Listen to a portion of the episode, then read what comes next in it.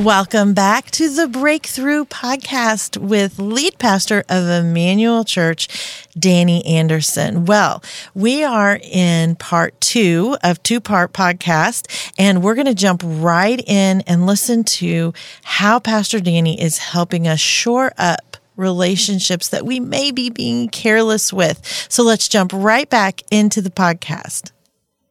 Okay, we have respect and encouragement. What's another? Yeah. So this next one is so simple. It's just service. Mm-hmm. Uh, the the best way, one of the best ways you can shore up a relationship is to infuse that relationship with service. And what I'm talking about is just simply having a heart posture to say, "How can I help you?" Yeah. Just what can I do today to lighten your load? One of the best decisions that Jackie and I have made in our relationship is to actually say those words. I said those words this morning to my wife. Yeah. Is there anything I can do to help you? Yeah. Now she knows I'm busy and she knows there's a lot going on. So, you know, she's not going to say, yeah, you know, why don't you just do the grocery shopping today? Yeah. You know, which would take like an hour or whatever. Right, right, So right. she doesn't say those, but she does say things like, okay, Ruby needs to be picked up at seven o'clock tonight. Can you swing by and get her? Or we need this, you know, can you swing by the bank and touch the, absolutely. If that will lighten your load, I will do that. I'll make time to do that. And that really puts, uh, puts what? It gives the vibe in the relationship that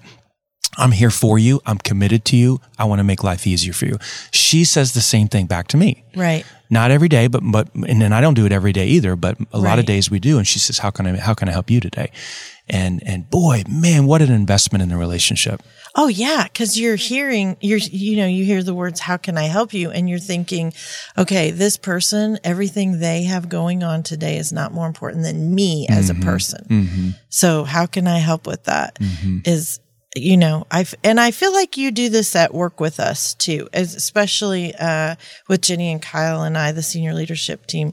What can I do to help? When do you need me to step in to help? And as soon as we say the thing, like recently I've been trying to get a meeting with elders at a church, another church forever.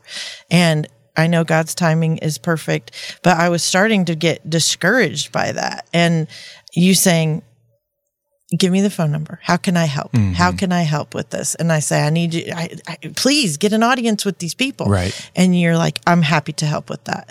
So I do feel like that's something that you carry over to in, um, in your leadership, which just says it's super applicable at home and, and super applicable at work. Absolutely. Can you imagine if everyone in an office had that posture towards each other, not just Yeah. in your own department, but cross department? Yeah. Yeah. I mean, if if if if the sales team is saying to the uh, to the finance team, you know, uh, hey, how can we help you? How can we make your systems better? What can we do on our side to make your job easier? Yes. and all the departments in an organization are saying that. Yeah. you are going to have massive success in that organization. This was actually a kitchen table discussion for us every night. We go around and say, What's your attitude? What's your gratitude? Attitude is what ticked you off during the day. Gratitude is what you're super thankful for. And my husband was saying Mm, I like that. that he uh, had worked so hard on this remanufacturing part and a whole nother department had um, decided that it was going to be at a 20% less cost and it derailed all of the work that he had done. He said all they had to do was ask me how they could help. And I would have told him decrease it by 10%. Everybody makes more money hmm. in this. And I said, that is why we have that staff value at Emmanuel to think outside your department. think beyond your department. Yeah. Yep. And that's exactly what I said to Farm Credit. You know, if, if people could think beyond their department, um, you would be asking the question, how can I help you? Yeah. How can I make you more successful? I mean, and you even highlighted that that did happen with a recent like 350 person event. Yeah, right here at Emmanuel. Absolutely. I shared that we did this family adventure day, and uh, at that particular weekend, we had lots going on. I was Oh. preaching. We had some weddings We going had three on. staff weddings in one weekend. and we were short staffed. Yeah. And what happened was uh, we had three, four, five different departments ah, jump in Yeah. to pull off this family adventure day, and it was a raging success. And then Allison Garius gets up in the middle of staff meeting and quotes our staff value. Yeah, We- yeah. This is an example of how we think beyond our department, and she praised the rest of the staff, and it was just it was vision fulfillment for sure. yeah, it was. It was really good. And you had, and people got blessed in the process too. Right. That was wonderful. Okay. So we have respect, encouragement, service, and then Yeah. Then so, so number four, I, I talked about how uh, you have to fill the gap with trust. If you want to shore up your relationships, you have to fill the gap with trust. In any relationship, this is something that Andy Stanley said in a pastor of uh, North Point Community Church in Atlanta. He said this in a leadership talk. He said, there are often unexplainable gaps between what we expect people to do and what they actually do.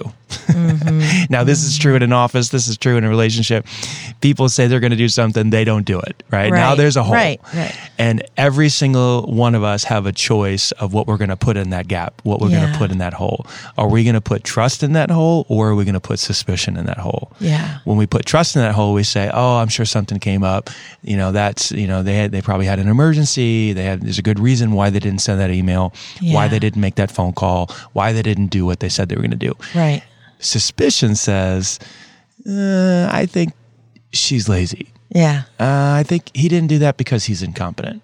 I think they did that because they're being passive aggressive. Right. I think, you know, and all of a sudden you're filling that hole with something that is toxic. Mm-hmm. And you do that enough, and that, that now there's question marks in the relationship.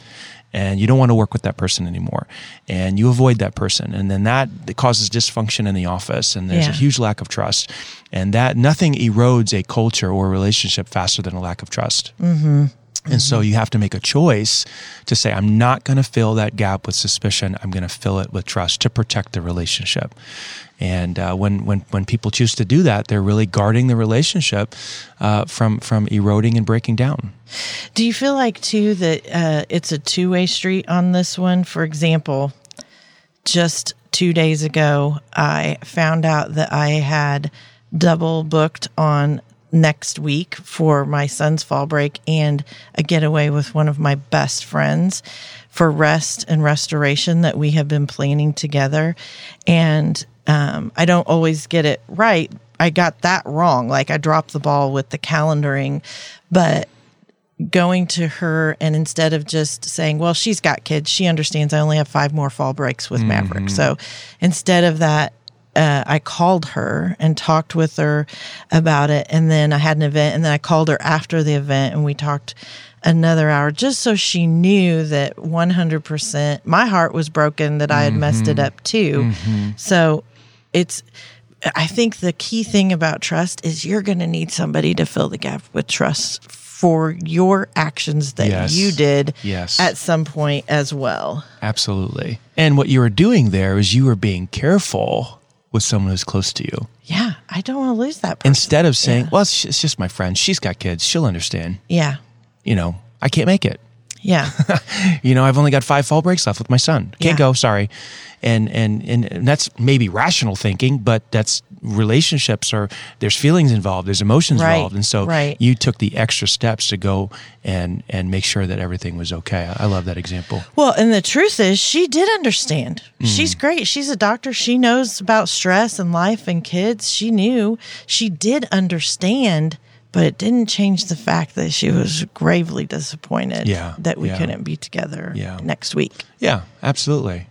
And you know, I think that something else that's that I talked about in the talk is how, um, you know, there's a gap, right? And and if that here- here's what here's what I said. I said it's you you can really help your coworkers or the people in your life to fill that gap with trust by being consistent most of the time. Yeah.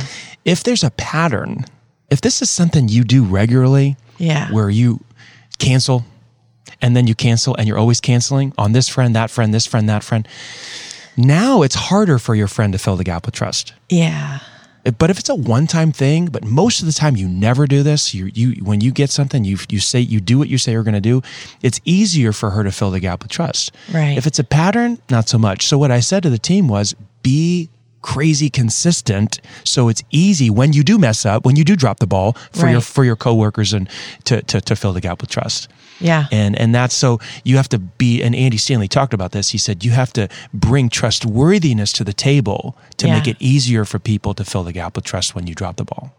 I have to say, this is a really hard one for me. I think, mm. too, even you start to project when other people have, when you mistrusted them or when you trusted them and they let you down, is what I meant to say. And then uh, I think it's a super hard one for people more than they'll even admit or realize because you always want to be on the receiving end of it. And it's very difficult to be on the other end of mm-hmm. it. Sure, absolutely. And that leads us to our fifth one that I think plays off of filling a gap with trust is to keep short accounts. Yes. Um, and and what I mean by that is when there is a gap and you really are struggling to put trust in that gap, to go to the person and have a conversation and say, hey, you know. I, I thought this was going to happen. It didn't happen. What's going on? Right. Checking in. Right. Or we were in a conversation the other day or, or, or two hours ago and you said this thing are, and, and it hit me sideways. Are we good? Yeah. Like, is everything okay? Yeah. And I was talking about this this last one, and I used uh, you as an example. Yeah? Uh, because yeah, because a couple uh, you did it you did it perfectly. A couple of months ago or a month ago, we were in a leadership meeting, and something came up, and I was asking you if you had followed through on something, and and you said you know it hadn't gotten done in, to the way we said or something like that, and I got upset, and my tone changed, and I got aggressive. And I know you remember it. Yes, I do. I got I got mad and I pushed in hard and I came in I pressed in and and I showed my uh, what uh, anger. You're, you're passionate Yeah. about the moment. well, then we kind of moved on and and things Yeah. we went to the next agenda. But then the thing that you did right after the meeting was over was you knocked on my door yep. and you came in and said, "Hey, you know." I noticed you got mad and you're upset. Is, is everything okay? Is there anything else going on? Yeah. Are we good? Yeah. And you, what you were doing was keeping a short account. Hmm. And I told you, I said, you know what? I'm just kind of frustrated with this situation, this person. I really wanted that conversation to happen. Didn't. And I'm good. Yeah. I'm good. We're good. There's nothing else going on. Yeah. And you just didn't want anything to be between us Right. That would accumulate and turn into something else. Right, Which is what right. happens most of the time in people's relationship. It does. They don't deal with the, the, the feeling that they have. And and then it escalates and and then you, you, you think the worst and uh, and and it just becomes this snowball of something ugly Right. that should have never become something ugly if you would have just kept a short account and checked in and say hey what what's going on there hey, I apologize I'm sorry I didn't I didn't mean to come across that way but would you forgive me Yeah. Yeah. So- I do think that trust and short accounts hold hands. It was uh, incredibly easy to come to you and say that because I trust you. And it, it was easy for me to come in and ask if there was, because I knew whatever your answer was, if there was something between us, you hadn't held it long. So there had to, it, we could get through it real fast. I think, um, I have seen in my personal relationships sometimes it stack up and it's much harder to get to the bottom and a root cause of what happened if um because it's a mountain yes There's layers and layers and yeah, everything. and who wants to do that? no because that's exhausting Mm-hmm. but it was it was easy to come and ask you are we Yes. good Are we Yes, good? keeping short accounts prevents this mountain from growing, Mm-hmm. um, and then you want to avoid the mountain because it's too complicated to to un, you know unpack. yeah So Yeah. It's just so much easier to go. The healthiest organizations, the healthiest relationships are sh- have short accounts. This is my wife and I have our account is always at 0 mm, mm-hmm. It, it, it's I'm good with you, you're good with me, and as soon as there's something that was that gets a little bit cross, we're we're like, hey, what's that? That little attitude, little tone of voice, yeah little shortness. What was that? Yeah. Well, like that's not what we do. Like we we we we we're good. Like we're sweet. right And as soon as that sweetness gets a little sour, I'm, I want to talk about it. I mean, because I can't, I can't, it can't not have the sweetness. I call it the sweetness. Yeah, well, that's a nice thing to call. Well, I love that. I love what you've given us today. There's five things. That's a lot to look at if you feel like your relationships are struggling. So, Yeah. or you feel like you're the one that's been taking a careless uh, actions or words with with the people that you love. Um, what are your final thoughts as we start to like think through? Okay, am, am I struggling with respecting someone or service? Like, what's your final thoughts for us? You know, this? overall, I would say that um, taking ownership of the quality of your relationships is really the biggest decision. Because once you, mm. once you take ownership you're going to start to to realize wait the quality of my relationships is really up to me. Right. Like we always think it's on the other person. Yeah. she treats me this way he treats me this way. Hold up how about you take control of it? Yeah. And you show respect. Yeah. And you be considerate. And you start listening. And you yeah. start serving. Don't wait for the other person. Like i'm oh i'm i'm i'm so convinced when you go first things begin to change yeah so go first. Don't wait for the other person. Mm-hmm. Start making mm-hmm. those investments. Start using those encouraging words. Yeah. And you will, over time, you will see a difference. Well, thank you so much for all of the information that you gave us. Thank you for sharing that what you shared with um, Farm Credit Mid America, right? And yeah. um, we're we're really grateful for that. Um, you can find more talks from Pastor Danny on our YouTube. Just search Emmanuel Church.